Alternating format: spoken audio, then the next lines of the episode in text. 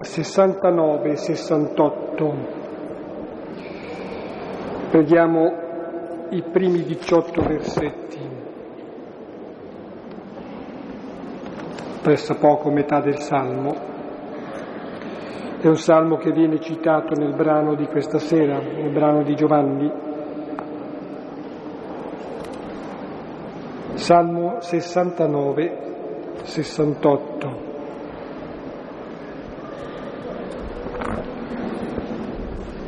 Ecco, ci raccogliamo nella preghiera, nell'ascolto della parola, nel nome del Padre e del Figlio e dello Spirito Santo. Amen.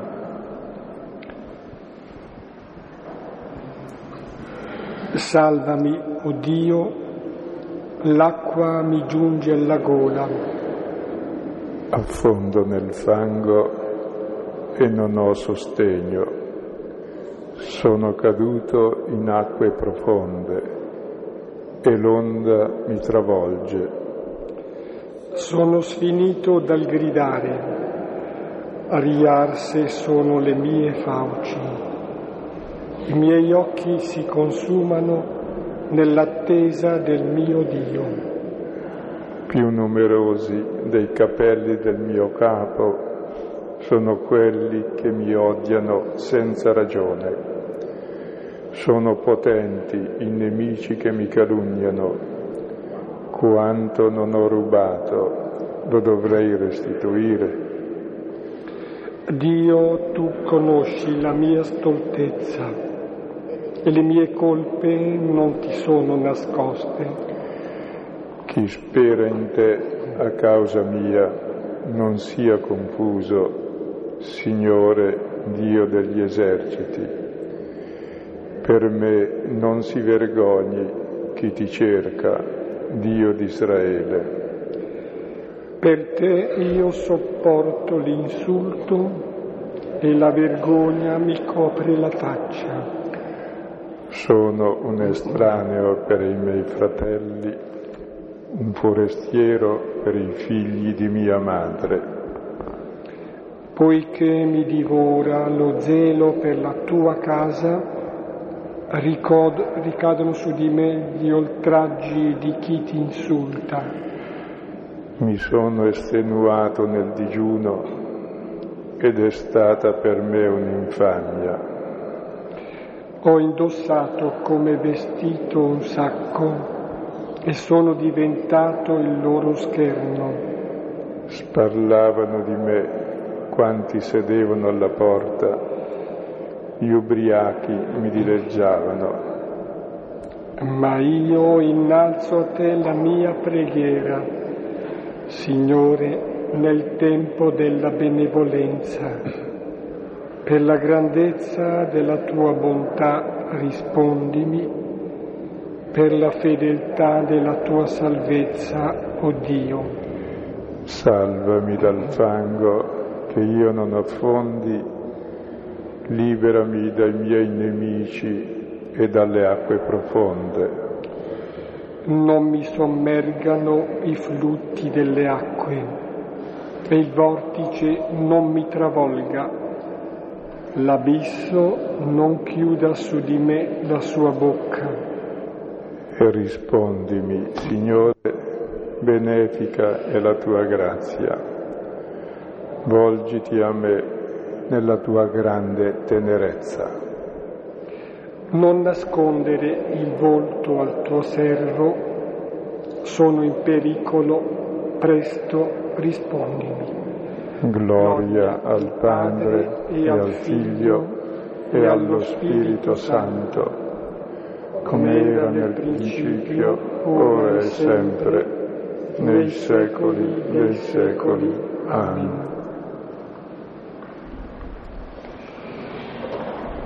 Sì, è evidente che questo salmo è una preghiera di lamento di chi è in difficoltà, di chi si sente anche arso dal zelo, dallo zelo per la casa del Signore, però eh, proprio per questo sente anche eh, l'ostilità, la difficoltà che mh, mm, la situazione nasconde, l'odio che addirittura si rovescia su questa persona, è un odio immotivato, un odio senza ragione, un'ostilità gratuita. Ecco, questo è il versetto che è citato nel brano di Giovanni questa sera. Sì, questo salmo ci introduce nel tema di questa sera, che è un tema molto scottante, che è anche una sorpresa. La volta scorsa abbiamo visto che uniti a Gesù, vera vita portiamo frutto. Lui è la vera vita, il figlio di Dio, che ama il Padre come è amato e ama i fratelli, che unito a lui porta lo stesso frutto, ama il padre e ama i fratelli. Con la grossa sorpresa è che chi ama è odiato, senza motivo, senza ragione, gratuitamente, ed è perseguitato, ed è il tema di questa sera. A noi questa cosa sorprende, e non solo a noi, ecco, se però si pensa è la cosa più ovvia che ci sia al mondo, è la legge fondamentale della storia. E qual è la legge fondamentale? Che se faccio del male a uno lo sente lui e lo paga lui, se faccio del bene lo pago io. E tradotto in un modo un po, para, un po' paradossale, nessuna buona azione resta impunita, cioè te la devi pagare se fai del bene, se no la fai pagare gli altri. E detta in altri modi molto più chiari, eh, l'ingiustizia la sente non chi la fa, ma chi non la fa, chi la subisce, cioè il giusto. E chi fa l'ingiustizia gli va così bene, così tranquillo, dice ma perché quelli protestano? Che maleducati. Sono qui col piede appoggiato sul morbido che maleducato grida, sì, è sul suo callo. Ecco, e, e queste cose non le avvertiamo, invece è naturale, è così. E la storia è fatta così, e siccome poi la storia la scrive sempre chi ha vinto, che ha il potere di scrivere la storia, c'è tutti i mass media, c'è tutto a disposizione, ecco allora giustifica teoricamente che deve essere così. Cioè, a me va bene perché sono bravo, a te va male perché sei cattivo, sei perverso, sei lazzarone, sei terzo mondiale, sei, sei, sei, 5, 4, 3, 2, 1, 0, sei 0. Mentre io invece guarda come sono bravo. E la Bibbia è tutta una demistificazione di questa ideologia che giustifica il male. E per questo mostra che chi fa il bene è odiato, ma gratuitamente, non perché è il concorrente nel male, se no eh, ma chi è concorrente nel male non è odiato, è odio e amore. Vorresti essere come lui, aspetti il tuo turno per abbatterlo, però perché lo ami, ami quel modello. Allora questa sera entriamo in questo testo che è il finale del capitolo 15, dove Gesù prima di andarsene, dopo aver ribadito l'unione con lui, il comando dell'amore, e dice non scandalizzatevi se vi capita questo, quel che è capitato a me capita anche a voi. E queste pagine ci servono sia per capire la storia di Gesù, siamo sempre nell'ultima cena, ormai è tre mesi che siamo fermi all'ultima cena, e una cena lunga, dura tutta la vita. Difatti in quest'ultima cena Gesù prospetta tutto il futuro della comunità comando dell'amore, l'esempio di lavare i piedi, il dono dello spirito e con tutto ciò che segue è la testimonianza.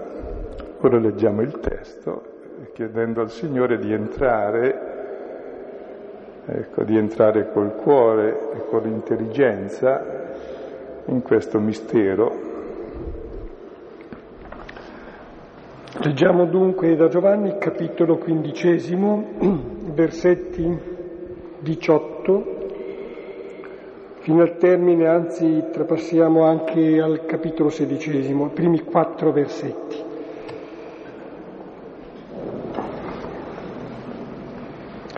Se il mondo vi odia, sappiate che prima di voi ha odiato me. Se foste dal mondo, il mondo amerebbe ciò che è suo, poiché invece non siete dal mondo, ma io vi ho scelti dal mondo, per questo vi odia il mondo. Ricordate la parola che io vi dissi, non c'è nessun servo più grande del suo Signore. Se perseguiteranno me, anche voi perseguiteranno. Se osserveranno la mia parola, anche la vostra osserveranno. Ma tutte queste cose faranno a voi a causa del mio nome, perché non conoscono chi mi inviò. Se non fossi venuto e non avessi parlato loro non avrebbero alcun peccato. Adesso invece non hanno scusa per il loro peccato. Chi odia me, anche il Padre mio odia. Se non avessi fatto tra loro le opere che nessun altro fece, non avrebbero alcun peccato. Adesso invece e hanno visto e hanno odiato e me e il Padre mio. Ma questo affinché si compisse la parola che di loro è stata scritta nella legge. Mi odiarono gratuitamente. Quando verrà il Consolatore che io vi invierò dal Padre, lo Spirito della verità che proviene dal Padre, quegli testimonierà di me e voi pure testimonierete, perché siete con me da principio. Di queste cose vi ho parlato affinché non vi scandalizziate. Vi faranno espellere dalle sinagoghe, Addirittura viene un'ora che chiunque vi ucciderà penserà di rendere un culto a Dio. E queste cose faranno perché non conobbero il Padre né me. Ma di queste cose vi ho parlato affinché quando avverrà la loro ora vi ricordiate di esse, che io ve le dissi. Non vi dissi prima queste cose dal principio perché ero con voi.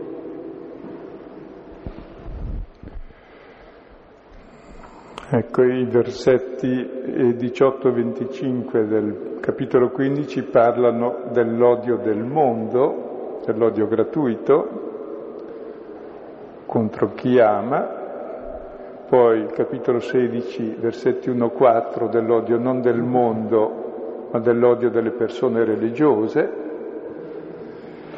e poi i versetti 26-27 al centro dice che lo Spirito Santo testimonierà di me, cioè capirete chi sono io e voi sarete capaci di testimoniare, cioè sarete come me.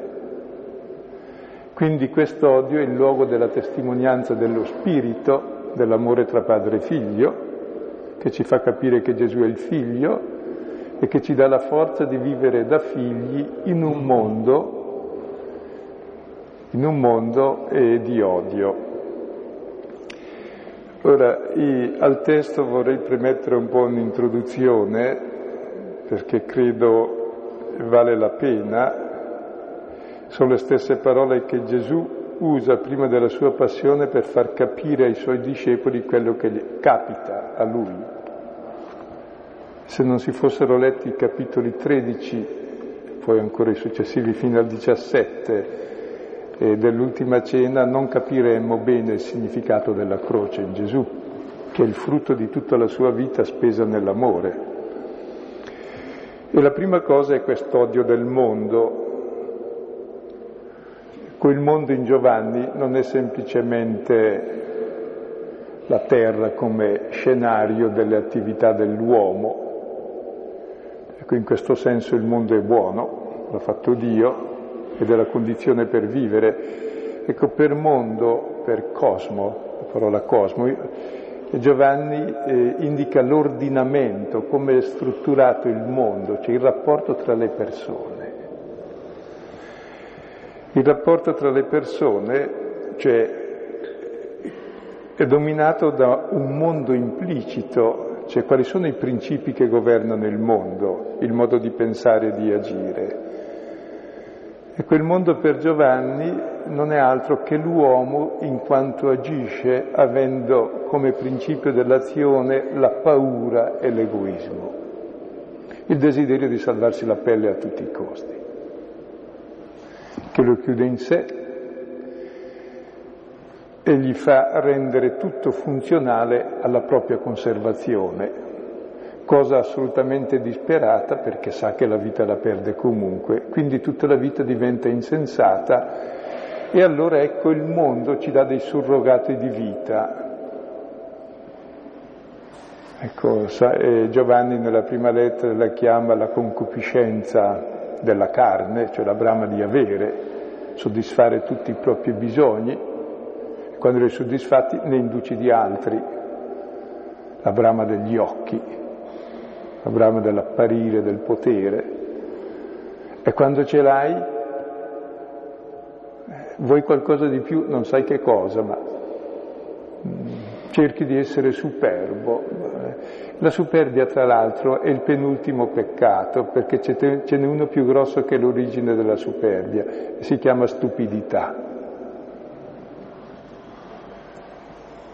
Infatti, quando si fanno le liste dei peccati, e si termina e dice adesso chissà che altro peccato c'è, la stupidità che è l'origine di tutti, è la non conoscenza della verità che ci fa fallire. E quando si intende mondo, si intende il mondo fondato sull'illusione, dove tutti sacrifichiamo la vita all'illusione. Eppure questo mondo Dio ama perché noi siamo suoi figli anche se viviamo così come voi se avete dei figli o degli amici che stanno male, gli volete bene lo stesso, anzi molto di più. E per questo mondo Dio ha dato suo figlio. E cosa è venuto a fare il figlio? A testimoniare al mondo che cos'è veramente il mondo. Il mondo è creatura di Dio, siamo figli di Dio, siamo fratelli ed è bello vivere da figli e da fratelli, vivere nell'amore. Questo è venuto a testimoniare Gesù. E proprio per questo rompe la logica di violenza, di dominio, di menzogna che c'è nel mondo. E per questo Gesù è odiato. Ecco, e nel mondo chi è giusto si sente sempre un po' smarrito. Se chi fa il furbo sembra che vince sempre, ed è vero. E un salmo dice con grande tranquillità, emergono sempre i peggiori tra i figli degli uomini. È vero, perché la nostra vita è tutta fondata sull'imitazione dei desideri dell'altro. E l'uomo è un animale mimetico molto più delle scimmie, mentre gli altri sono programmati e c'è poca mimetica, sono programmati dall'istinto, più si va avanti con l'uomo con l'ominizzazione si arriva a essere puramente mimetici, cioè tutta la cultura è mimesi, impari dall'altro e poi aggiungi qualcosa. E ognuno di noi imita i desideri dell'altro. Il primo desiderio che ognuno ha che cos'è? Imitare ciò che l'altro desidera. Se l'altro prende una cosa, cosa faccio? Anch'io, guardate i bambini. Cosa, una cosa assolutamente insignificante. No che l'altro la prende e la vuole. Si litiga, si distrugge la cosa, ci si dimentica perché si litigava, ma l'importante è questa rivalità che c'è dentro e il peccato originale c'è e come. Fino a distruggere le cose anche se stessi, finché sono i piccoli fanno poco danno, i grandi ne, fanno molto di più. E il più grave danno è la stupidità che si dice così è giusto, così è il mondo, così devono andare le cose così tutto in ordine, sì, dove l'ordine consiste appunto in quello che già avevamo detto nel capitolo decimo a proposito del pastore bello, l'ordine che regna nel mondo è quello della scala delle galline quando vanno a dormire nei pollai di una volta, quando non erano allevati in batteria, che sopra sta il gallo maggiore e sotto tutte le altre che ricevono i doni dall'alto, e il mondo funziona bene perché è così. Ognuno sogna di arrivare su e fare altrettanto, ma non è una gran bella vita questa. E tutte le guerre, tutte le, le, le tensioni sono per star sopra. Sopra chi? Sei così piccolo dove star sopra. Sta in te stesso, vedrai che sei fatto abbastanza bene, sei figlio di Dio. E vivi da figlio di Dio e di fratello, vedrai che è più bello. Per cui eh, arriveremo a capire eh, un pochino mm, perché è odiato uno che non fa questo gioco? Perché se uno ci sta al gioco non è odiato, se riesce è ammirato. Guarda che bravo, vorrei essere come lui, è amore.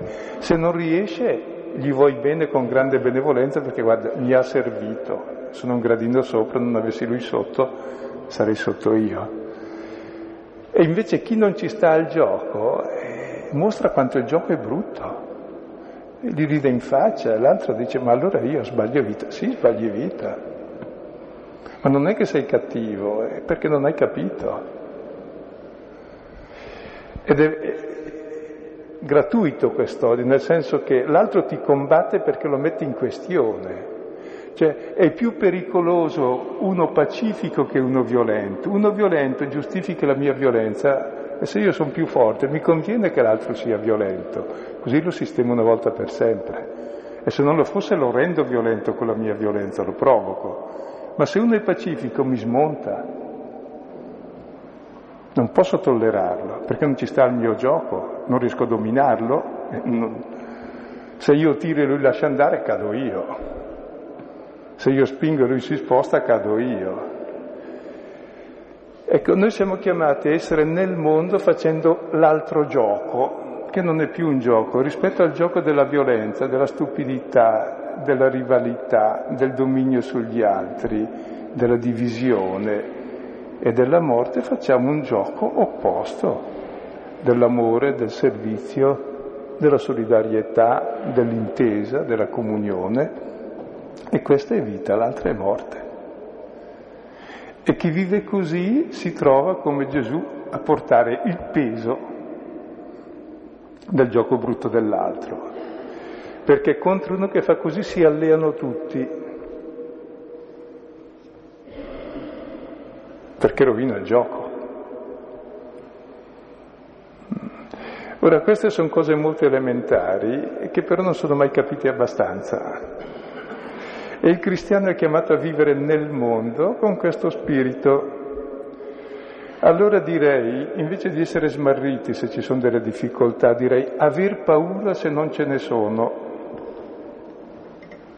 Vuol dire che sto giocando allo stesso gioco e mi riesce abbastanza benino.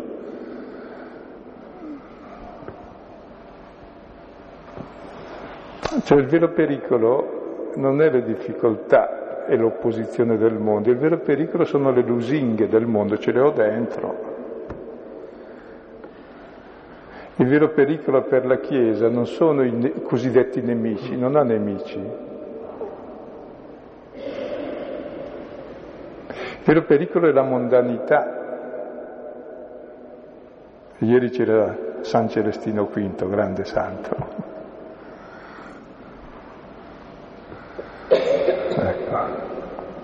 da un monaco che hanno fatto papa perché non riuscivano a mettersi d'accordo su chi fare, e, insomma dopo un po' ho lasciato perché c'è certi giochi non mi interessano. Ecco, è l'avventura di un povero cristiano, no? Ecco, veramente il pericolo per la Chiesa e per ogni uomo è la mondanità che è dentro di noi, con questo non è detto che bisogna cercare le persecuzioni, chi le cerca è masochista o peggio, no? non si cercano, però neanche evitarle a tutti i costi. Poi dico ancora due cose, poi passiamo al testo, scusate. Il testo è ricco, poi ci fermeremo ulteriormente. Allora, il cristiano in questo mondo è odiato come Cristo perché in realtà rompe molto di più di chiunque si opponga. Perché rompe? Perché non si oppone, perché non combatte la stessa battaglia. Perché gli interessa un'altra cosa gli smonti quella cosa che a lui interessa tanto, dice ma allora io ho perso tutto il mio gioco, sì, ho perso tutto il tuo gioco, se non hai capito adesso che a 80 anni lo capirai tra 20, 30, 40 di sicuro.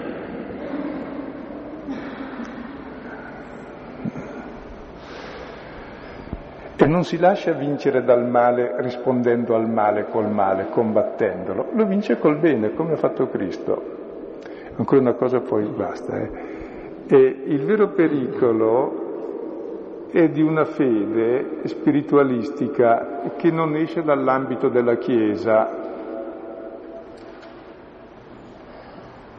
che cioè sì, bisogna avere lo spirito buono, fare due opere buone, un po' di assistenza così metto a posto la coscienza e poi dopo il gioco però, il gioco è fatto così, il mondo è fatto così.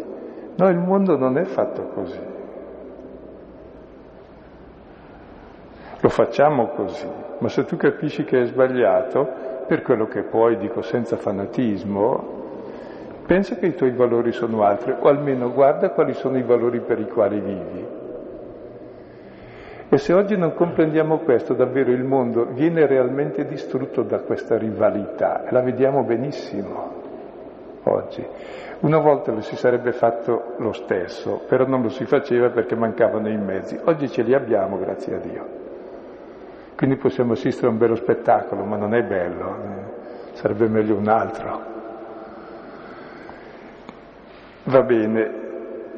E il pericolo oggi, credo, ancora maggiore, era uno che diceva già Paolo quando parlava ai cristiani ex pagani,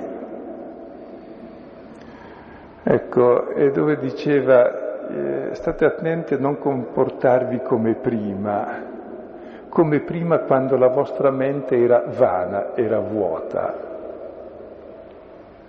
Cioè la prima caratteristica per agire così è avere la mente vuota, in modo tale che si riempia di qualunque cosa gli metti dentro.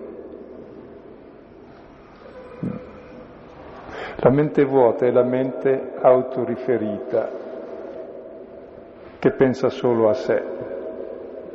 Sarebbe come uno specchio che specchia se stesso, non specchia niente. Eh, la mente che è tutta intenta all'immagine di sé, questa è la mente vuota. E l'immagine è l'idolo, eh, è l'idolatria che ci rende simili alle immagini che adoriamo e ci distrugge. Quindi stiamo attenti oggi che il mondo davvero è giunto alla, al compimento come rappresentazione, ecco, può essere anche davvero qualcosa di definitivo e deleterio se noi non comprendiamo che c'è la realtà che è diversa dalla rappresentazione. E allora vediamo il testo.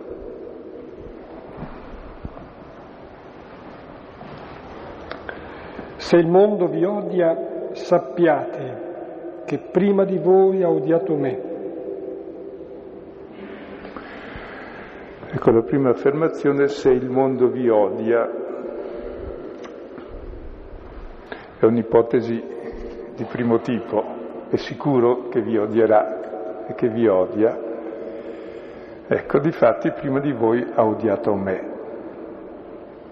Tutta la vita di Gesù, se notate in Giovanni, non è altro che un processo contro di lui che è la luce e le tenebre gli fanno processo, che è l'amore l'egoismo gli fa processo, che è la libertà, il potere gli fa processo. È, è, è tutto un gioco di amore oggi il Vangelo di Giovanni, di luce e tenebre, dove è chiara la vittoria, la vittoria è della luce, è dell'amore, ma non è la vittoria di chi vince l'altro dominandolo come sarebbe nell'odio, allora è lo stesso gioco. L'odio lo si vince non con l'odio, se no lo moltiplichi, con l'amore. La tenebra si vince non con una tenebra maggiore, ma con la luce. Il potere, il dominio sull'altro, la schiavitù non lo vinci con un potere maggiore, quindi schiavizzi di più, ma con la libertà di mettere a servizio la vita. E Gesù è odiato, e questo è il senso della sua croce, proprio perché ha vissuto e ha rivelato l'amore e quindi ci ha mostrato quanto è sbagliato il gioco politico, religioso che tutti facciamo, quanto è falsa l'immagine di uomo che abbiamo dentro. Abbiamo dentro l'immagine che ha il mondo, nel senso detto prima di Giovanni. Se foste dal mondo, preferito questa traduzione rispetto a del mondo, se foste dal mondo, il mondo amerebbe ciò che è suo, poiché invece non siete dal mondo, ma io vi ho scelti dal mondo, per questo vi odia il mondo. Se notate eh, si sottolinea per quattro volte il mondo, non siete dal mondo, la Bibbia traduce del, del vuol dire specificazione o appartenenza, in greco invece c'è dal, vuol dire origine, poi in qualche modo appartiene alla tua origine. Allora, se foste dal mondo, il mondo amerebbe ciò che è suo. Ecco, il mondo è questo gioco di rivalità dove ognuno desidera quel che desidera l'altro, desidera le cose, desidera l'onore, il potere, e si litiga per questo. Se sei dal mondo, se hai come principio del tuo agire la mondanità, l'autoreferenzialità. Se sei così sei amato dal mondo, perché fa il suo stesso gioco. Sei amato se vinci perché tutti ti ammirano, sei amato se perdi perché sei servito alla sua vittoria e quando sei lì in mezzo è la posizione più scomoda perché eh, comunque è il gradino per andare più in su. È il gioco al quale giochiamo. Se invece tu non fai questo gioco sei odiato. Ma perché sei odiato? Mica, mica li odi, mica li combatti. Appunto sei odiato perché non, non fai il gioco stesso. Perché sia l'amore che l'odio per sé non hanno motivi. Si odia una cosa perché? Perché non mi piace, perché non è la mia. Amo una cosa perché? Perché mi piace, perché la sento, ma non ho altro motivo. Cioè il motivo non è l'altro, è dentro di me. E, e qui vorrei dire una cosa su questo essere dal mondo una cosa che è fondamentale, qui paghiamo un debito come gesuiti a Sant'Ignazio di Loyola, dove eh, nel clou, ce n'è più di uno ma questo è certamente al centro degli esercizi spirituali Sant'Ignazio propone una meditazione che la chiama delle due bandiere, dei due vessilli. La bandiera vuol dire, eh, lui era a servizio della Spagna prima, e la sua bandiera era spagnola, l'altra bandiera era quella francese e quindi che bandiera vuol dire chi è il nemico. No, che le bandiere nelle nazionalità indicano eh, chi sei tu e chi è il nemico da combattere. Allora vuol distinguere la bandiera di Satana dalla bandiera di Cristo, del capitano.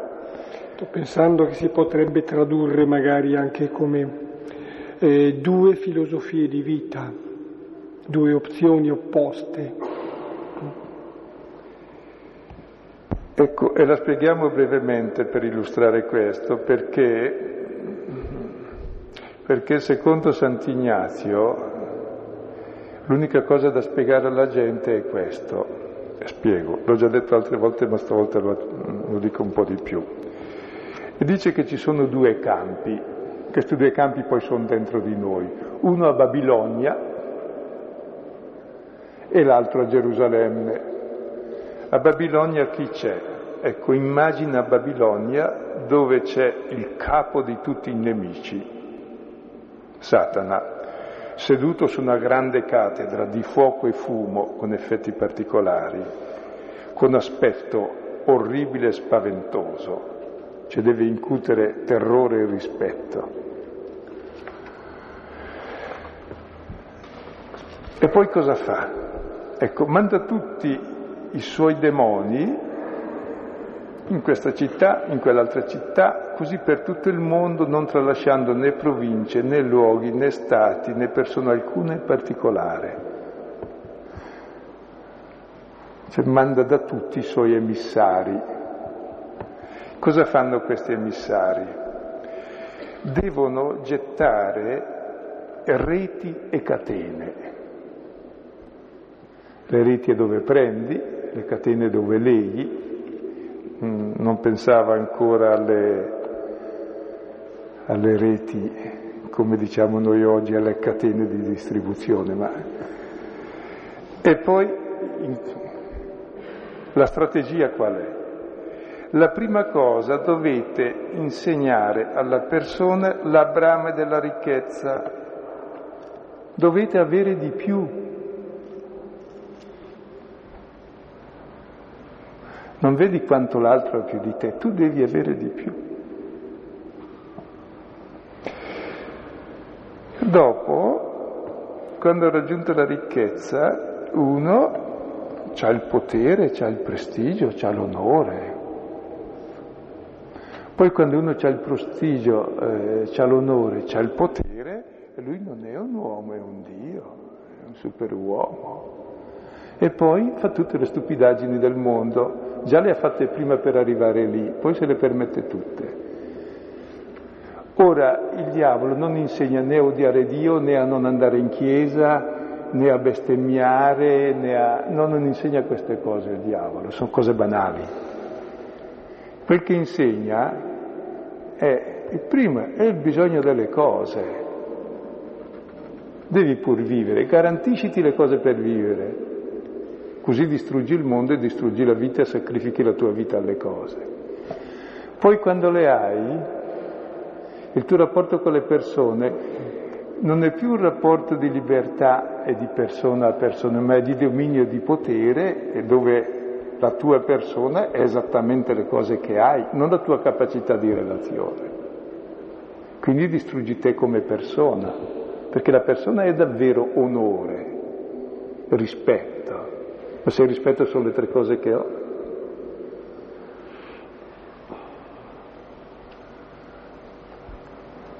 E poi dopo, una volta che faccio consistere la mia identità nelle cose che ho e non più nel rapporto con le persone, io raggiungo la perfetta autonomia, la mia identità sono io, mi sono fatto da sé.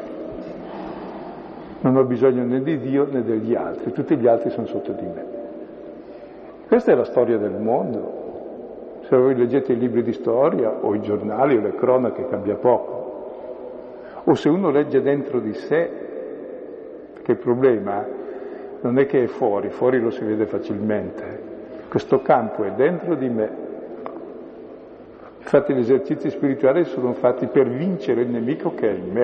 Il primo nemico sono io, gli altri mica sono nemici.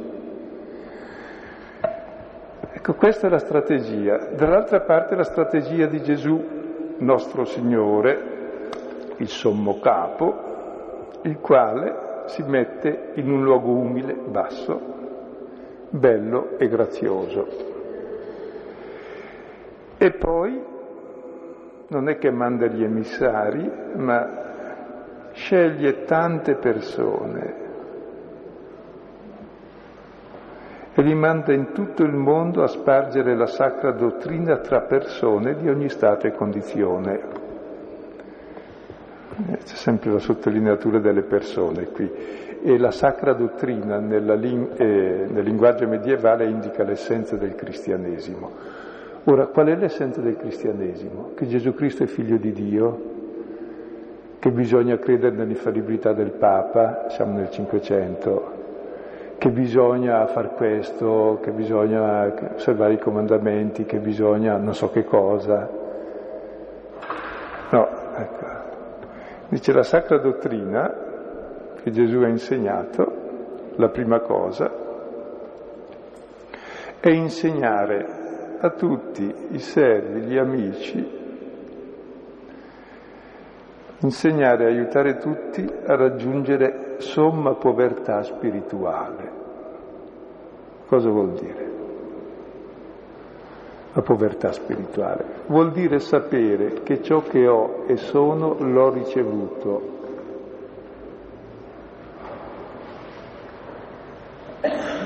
Vuol dire quindi che vivo di dono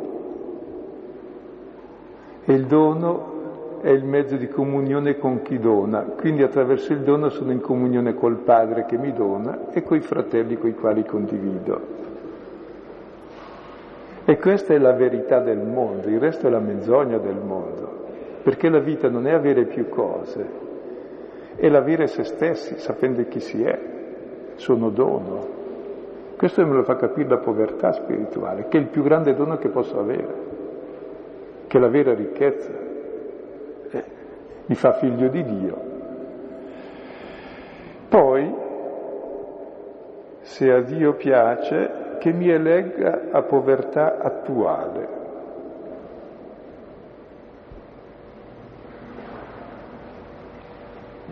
Perché nel mondo c'è bisogno di chi testimoni la libertà dal Dio di questo mondo, oggi più che mai.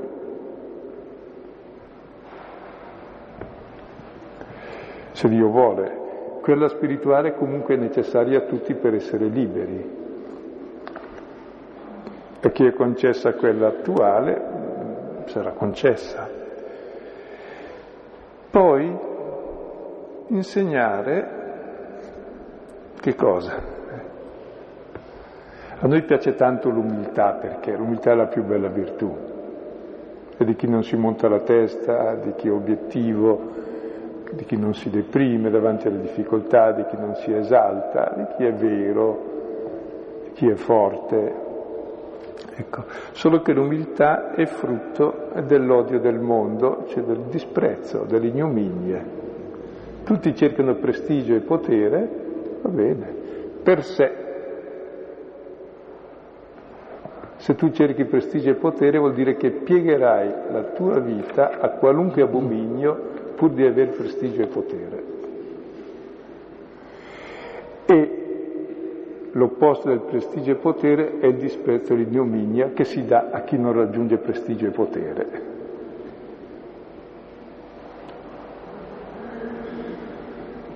Ecco, avere la libertà di dire preferisco essere disprezzato che avere una falsa stima, ma è giusto.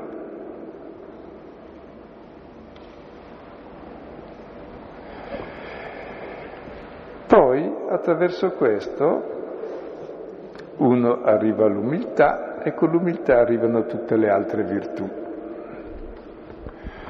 Ecco, queste sono, direi, le due strategie opposte, quella del mondo, che punta sull'avere, sul potere, sull'apparire, che esprime l'egoismo e struttura un mondo di violenza, dove domina il più furbo di turno, il più violento di turno, che poi scomparirà perché un altro gli fa le scarpe, poi un altro, poi un altro, ma nel frattempo si fanno guerre, divisioni, lotte, ingiustizie e tutto il mondo è quella cosa che vediamo.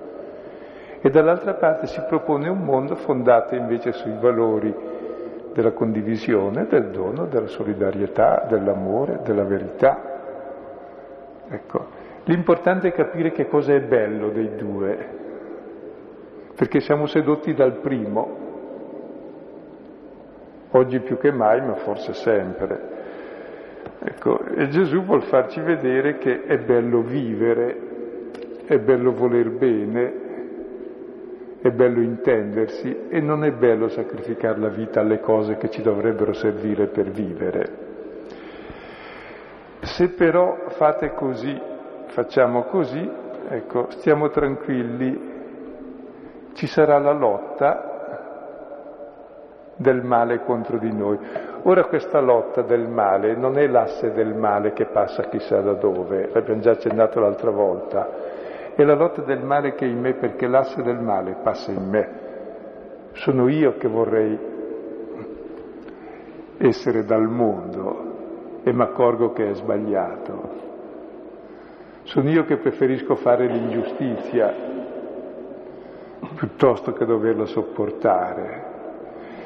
Ecco, allora c'è questa lotta che dura tutta la vita, che è dentro di noi, questa è l'unica lotta, mentre invece con gli altri non c'è nessuna lotta da fare. Se lotti è perché sono i concorrenti e che fai lo stesso gioco. Se non fai lo stesso gioco c'hai un odio gratuito, ma se ce l'hai ringrazia Dio. E dice Matteo 5,11, beati voi quando vi insulteranno, vi perseguiteranno e mentendo diranno ogni sorta di male contro di voi per causa mia, in quel giorno rallegratevi e danzate di gioia, perché è grande la vostra ricompensa nei cieli. Cioè siete simili al Signore. E tutto il Nuovo Testamento è pieno di queste, anche Giacomo 1-2 dice considerate perfette Letizia fratelli miei se subito ogni sorta di prove. E 1 Pietro 1-6 dice siate ricolmi di gioia se dovete soffrire, eccetera.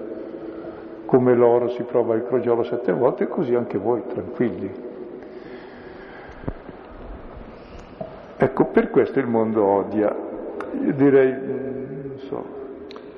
Sì, credo che si possa ritenere commentato già anche il versetto ventesimo, che evidentemente non è un'esemplificazione, ma è il fondamento di quello che Ignazio esprime nel, negli esercizi, nel brano che citava Silvano. Comunque possiamo riprendere il versetto, ricordate la parola che io vi dissi, non c'è nessun servo più grande del suo Signore. Se perseguiteranno me, anche voi perseguiteranno. Se osserveranno la mia parola, anche la vostra osserveranno. Ecco, prendiamo questo versetto come commento a quanto abbiamo detto e il servo, noi siamo servi, vorremmo essere come il Signore. Ecco, il Signore è Signore perché si fa servo. Allora Gesù ci dice imitate i desideri del Padre che vi ho rivelato io il figlio e non quelli del mondo che vi distruggono. E allora diventate come me. Bene, qualche testo allora. Abbiamo pregato il Salmo 69, si può pregare anche il Salmo 35 e il Salmo 73. Poi per questa sera ci limitiamo a indicare qualche brano dal Nuovo Testamento, peraltro ha già fatto riferimento qualcuno, padre Silvano. Prima Pietro, capitolo primo, 6, 9, 13, 20 e ancora Prima Pietro, capitolo quarto, 12, 19. Sospendiamo qui. Ci troviamo ancora per la prossima volta sarà la volta conclusiva ecco, di questo anno.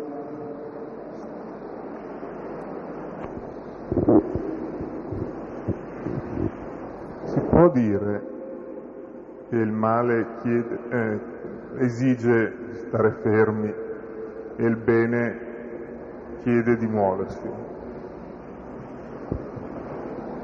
E ripeti perché non si è sentito bene prima, che il male esige di stare fermi sì. mm. e il bene chiede di, di muoversi. Mm. E detto in altre parole, non so se hai capito bene, che il male è facile e spontaneo e il bene esige davvero invece un impegno. Perché? Perché viviamo già in una struttura di male. E quando si parla di mondo in questo senso, cioè di mondanità, di struttura, davvero la macchina va in questa direzione e bisogna positivamente impegnarsi per agire diversamente. Non è istintivo e automatico il bene, c'è il desiderio del bene, ma c'è un inganno nel ritenere ciò che è bene, per cui siamo giocati proprio per inganno. E ci vuole molta luce eh, per capire che è un inganno e poi molta forza per uscirne, perché poi dopo uno il male non lo fa mai per cattiveria, lo vedremo dopo, lo si fa sempre per incoscienza, perché non lo si sa. Dopo una volta che è fatto, anche se capisci che è male, non ne esci facilmente perché ti sei abituato e dipendi dal male che fai anche, sei schiavo, si chiama vizio, no? e quindi esige effettivamente impegno. E c'è una lotta reale che è dentro di noi però. E che però è bella, dico, perché non è mica... è più brutto il contrario. Cioè è più brutto essere schiavi dell'abitudine, del vizio, della routine che essere un po' atletici e, e andare avanti, insomma. Ma ancora per immagini si potrebbe dire che siccome si va controcorrente, se non ti muovi è chiaro che vieni trascinato.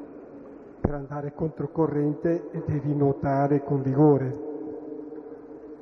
Stante quello che dice eh, appunto Giovanni, il mondo trascina in una certa direzione. Se tu non ti muovi è chiaro che vieni portato via.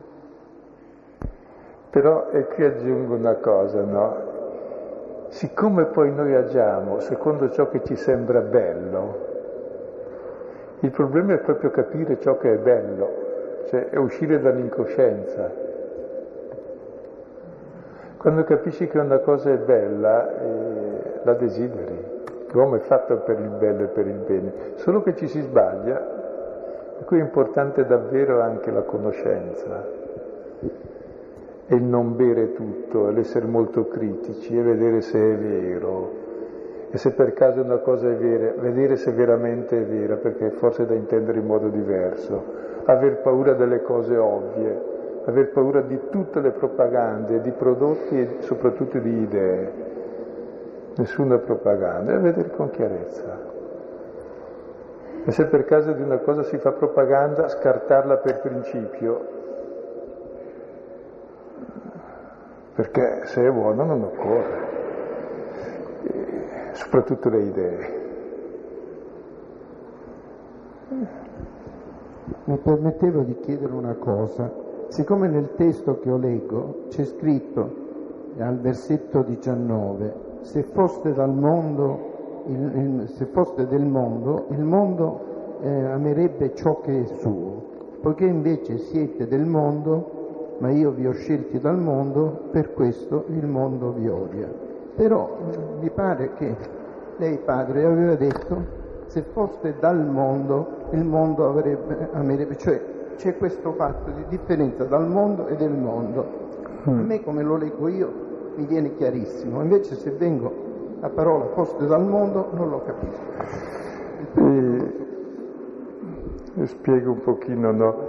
In italiano hanno tradotto del mondo, in greco c'è dal mondo, ma verrà fuori di nuovo eh, nel capitolo 19 quando c'è il processo di Gesù, il mio regno non è da questo mondo, ma è da, dal cielo.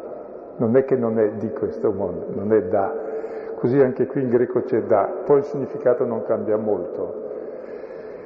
E quando Gesù dice vi ho scelti dal mondo, essere dal mondo vuol dire che hai il mondo come principio del tuo agire. Vi ho scelti dal mondo vuol dire vi ho tirati fuori dal mondo, da questo modo di pensare, per mandarvi al mondo e vivere nel mondo in modo nuovo.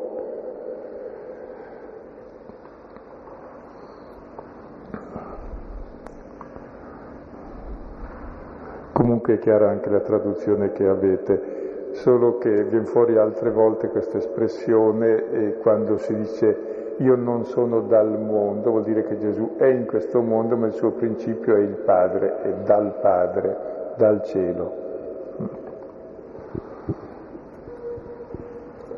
Come può il cristiano conciliare diciamo, il comandamento dell'amore, l'esigenza che lui sente di amare, con l'esigenza di, della giustizia, nel senso che spesso è costretto eh, o comunque deve esprimere dei giudizi, quindi anche esercitare la giustizia in questo mondo.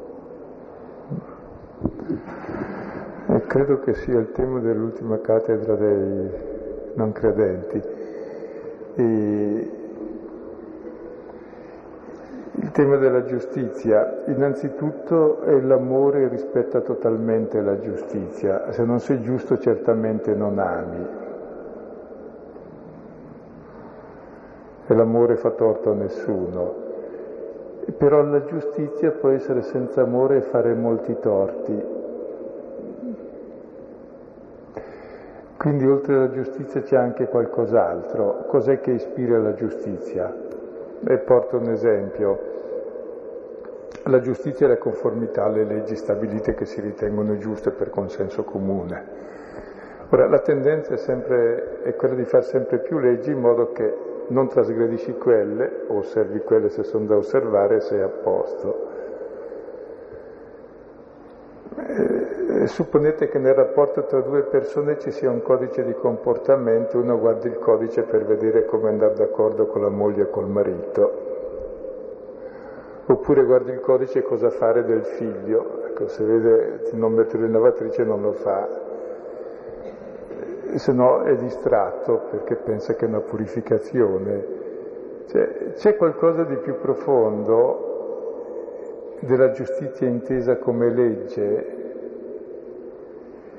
eh, che è dentro nel profondo dell'uomo e che è trascendentale, che veramente è un desiderio assoluto di giustizia che non è solo relativo alle leggi che ci sono, la prima cosa. La seconda poi, quando uno trasgredisce le leggi, è chiaramente anche, eh, se lo metti dentro, come è giusto per isolarlo, e non è che rispetti grandemente l'amore. Quindi non è mai perfetta la giustizia su questa terra. Però tutti abbiamo una nozione perfetta di giustizia dentro ed è quella che deve ispirare alla fine ogni atto giusto. E se noi ci basiamo solo sulla giustizia delle leggi e delle applicazioni, non ne usciamo, credo. Volevo dire che insomma l'amore è il principio della legge e della giustizia, altrimenti con la giustizia ci tagliamo la testa gli uni gli altri. Però attenti, non è che allora vogliamoci bene, allora si può fare qualunque ingiustizia. Perché è giusto punire chi fa cose ingiuste. Cioè bisogna essere realisti, avere quella giustizia possibile, ma sapere che non tutti si realizzano nella giustizia possibile. C'è anche una giustizia trascendentale che ha un'anima e dove eh, e dove questa giustizia in realtà è espressione dell'amore e della misericordia. Come è chiaro che ci deve essere giustizia nei rapporti tra uomo e donna, tra marito e moglie, tra genitori e figli, ma è chiaro che questa giustizia ha un'anima profonda nell'amore, altrimenti non, non si costruisce molto. Quindi la giustizia è sempre un po' zoppa se presa da sola, però è un cammino di una giustizia possibile verso una giustizia che ognuno ha già dentro e che è parente stretto dell'amore. Per questo diciamo che Dio è giusto, è giusto perché ama, ma appunto perché ama anche è giusto.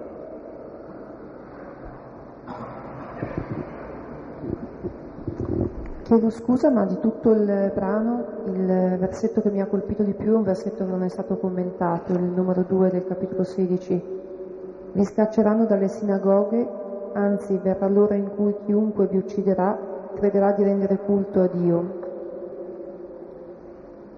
Mi colpisce perché penso a quante volte e a quante azioni in nome di Dio ho compiuto stupidamente.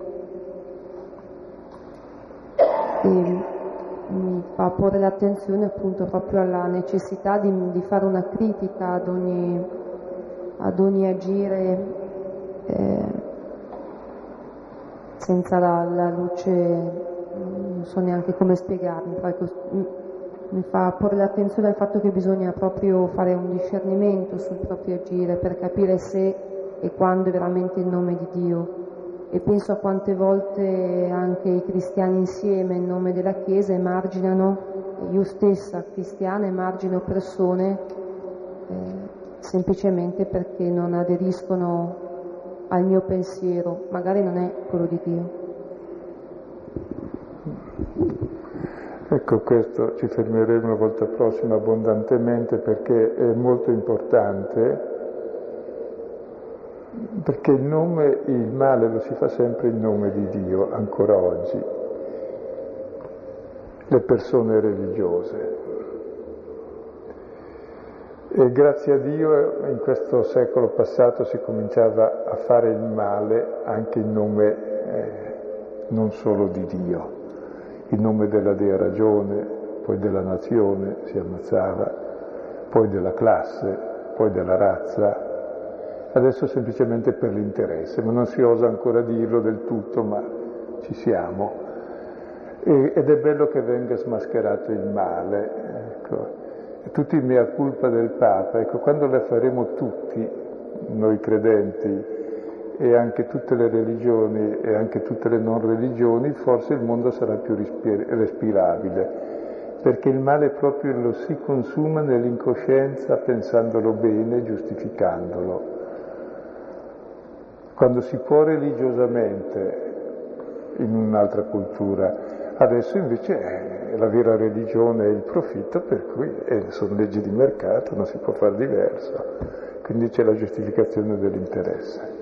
Che quando capiremo che questo è, è grave, eh, cominceremo a inventare un mondo molto più bello, più umano, più vivibile. E in parte, ecco, credo la cosa più grossa che ha fatto l'attuale Papa è, sono stati i miei culti, la cosa più grossa in assoluto. Perché la cosa più grossa che possa fare l'uomo è dire ho sbagliato, cosa che nessun animale fa e pochissimi uomini fanno.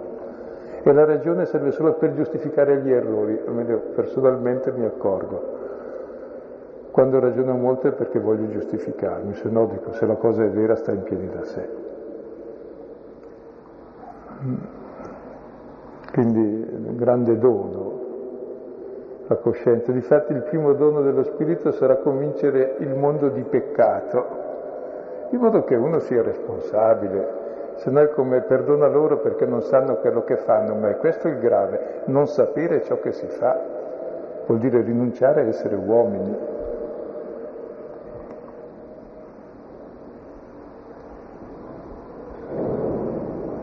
Io volevo fare eh, una domanda eh, in riferimento a prima lei stava citando Matteo, un verso di Matteo in cui, eh, in cui viene detto quando vi fanno qualche cosa, adesso io non ho la Bibbia di fronte, ma quando vi fanno un'ingiustizia voi gioite e rallegratevi.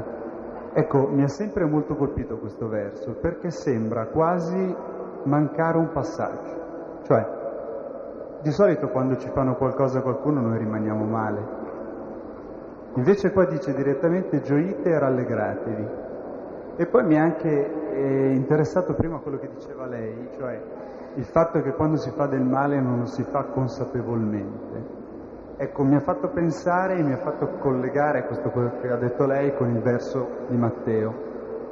Perché spesso mi sono chiesto se quando subisco il male lo devo sentire indirizzato a me o lo devo sentire più che altro indirizzato alla verità che viene violata? Mm. Ecco, circa il passaggio mancante, poi veniamo a questa seconda domanda, forse ce n'è una terza dentro.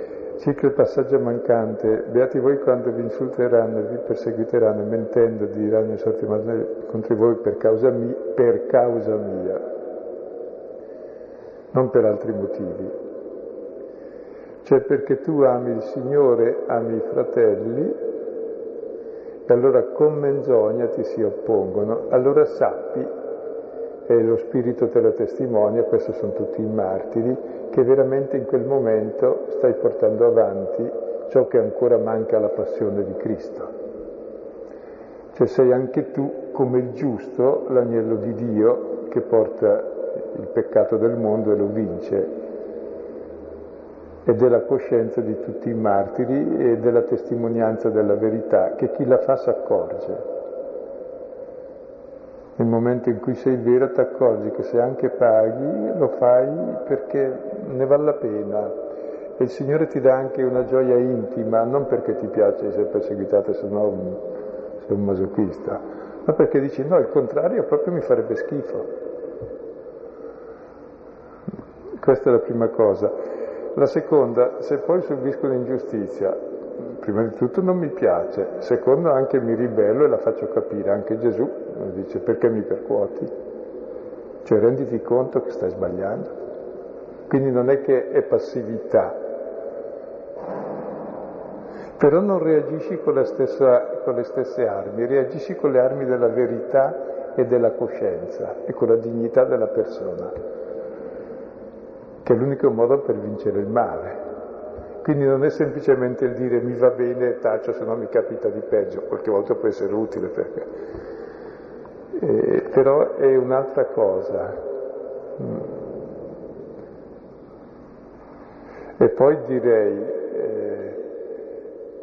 ogni volta che subisco un torto e un'ingiustizia è chiaro che mi ribello subito, anche se non è vero che è un torto e un'ingiustizia, perché magari la stavo facendo io e l'altro si sottrae al mio torto o alla mia ingiustizia e mi ribello a questo. Perché in fondo è l'egoismo che in me mi fa soffrire molto. Ed è giusto soffrirlo e accorgersi che è egoismo e chiamarlo col suo nome e poi un po' alla volta se ne vada. Grazie.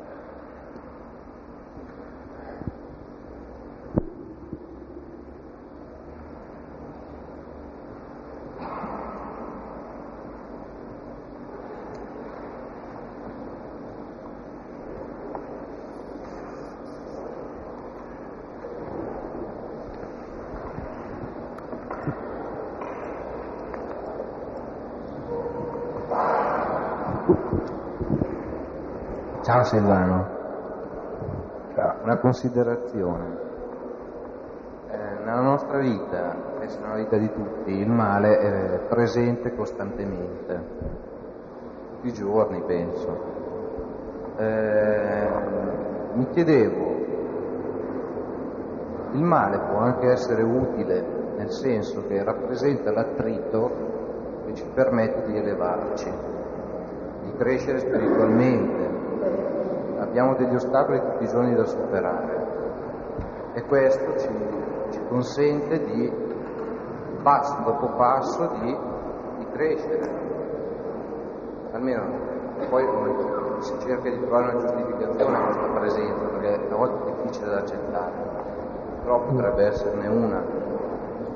Sembra quasi che, che Dio ci dia la possibilità di crescere stando a contatto con il male non lo so se mm. ha un senso o eh... eh, difatti il male c'è, non si può far finta che non ci sia. E il male o è il luogo di caduta che ti metti a collaborare e aumentarlo, o è luogo di crescita in cui impari la libertà del male, perché il male è in me innanzitutto, poi lo vedo fuori di me. E allora quando sono provocato, provocare vuol dire chiamare fuori, il male esterno fa uscire il mio, ecco questa provocazione o è luogo di caduta, rispondo al male col male, oppure davvero diventa un luogo di crescita, cioè capisco per grazia di Dio, per il dono del suo spirito, che il male lo si vince con le armi opposte. Si vince col bene, che l'odio si vince con l'amore, che il potere si vince con la libertà, che la schiavitù si vince col servizio. Ecco. E allora il male stesso è un luogo di grande crescita spirituale. E quando pure cado nel male, anche quello può essere un momento di crescita, cioè capisco di aver fatto male e che perché il male ti alletta con la promessa chissà cosa viene, ti accorgi che viene solo un po' di infelicità, un po' di mala coscienza e che non stai bene, che non è ciò che cercavi, allora capisci meglio la verità.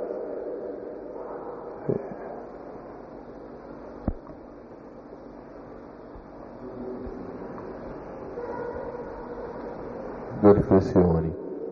La prima effettivamente è che tutto quello che abbiamo ci arriva come dono, effettivamente se la facessimo tutti i giorni staremmo tutti meglio. Eh, riflessione che purtroppo non faccio spesso e quindi stasera eh, la faccio volentieri. La seconda è che effettivamente per elevarci dobbiamo fare uno sforzo e quindi mi faceva piacere la, la riflessione del, prima, nel primo intervento che effettivamente è movimento, eh, movimento a cui tutti quanti però noi di fatto non siamo abituati perché la gente se ne sta tranquilla, mm, andare controcorrente non è facile, infatti mi ricordo un giornale addirittura ce l'aveva controcorrente, in piccolino, eccetera. Ora, quindi, ehm, c'era stato anche un altro intervento che diceva ma sì, la Chiesa però ha fatto degli errori, eccetera. Io credo che tutto sommato quello che dobbiamo fare, se non altro in base ai nostri talenti, è comunque fare, eh, è molto, quindi tutto sommato anche lottare. Eh, il, mare, il male è vischiosità, è effettivamente avversione al cambiamento.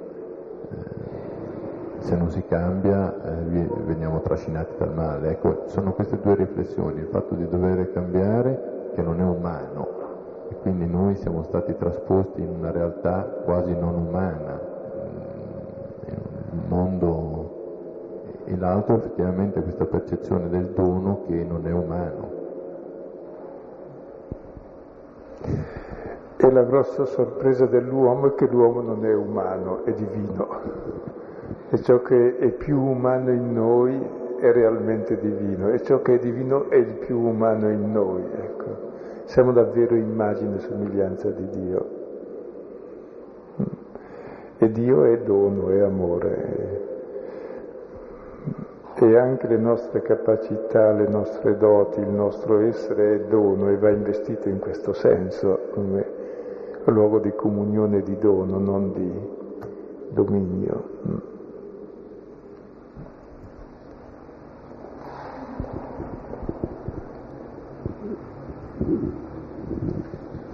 A me è venuta in mente la, una parabola che hai te spiegato, quello del buon pastore, perché quel discorso a me sta ancora qui, quel, sta ancora, non so se sullo stomaco, in golo o in testa, Il, quella questione di, di di riconoscere l'ovile ma eh, riconoscere la libertà del pascolo.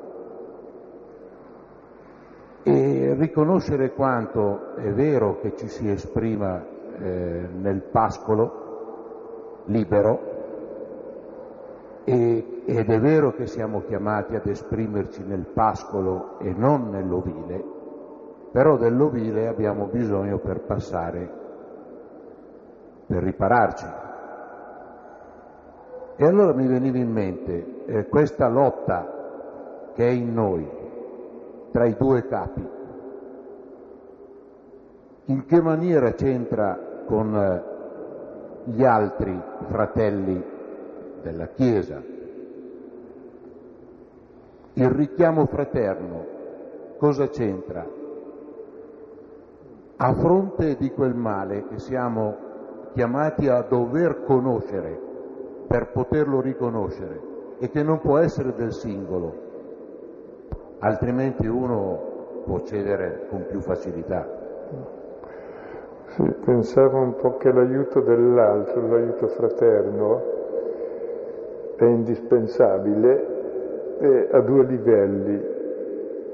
Il primo è che il fratello mi fa vedere il male che è in me, perché in lui lo vedo subito. Il secondo è che imparo a amare il fratello col suo male e anche me col mio e quindi capisco cosa vuol dire l'amore proprio in relazione all'altro, coi suoi limiti, io coi miei limiti. Ed è proprio così che diventiamo fratelli. Ciò che ci rende fratelli e tolleranti è la comune coscienza di avere tutti le stesse radici di male, ma anche tutti la stessa scintilla divina. E allora ci si aiuta a crescere.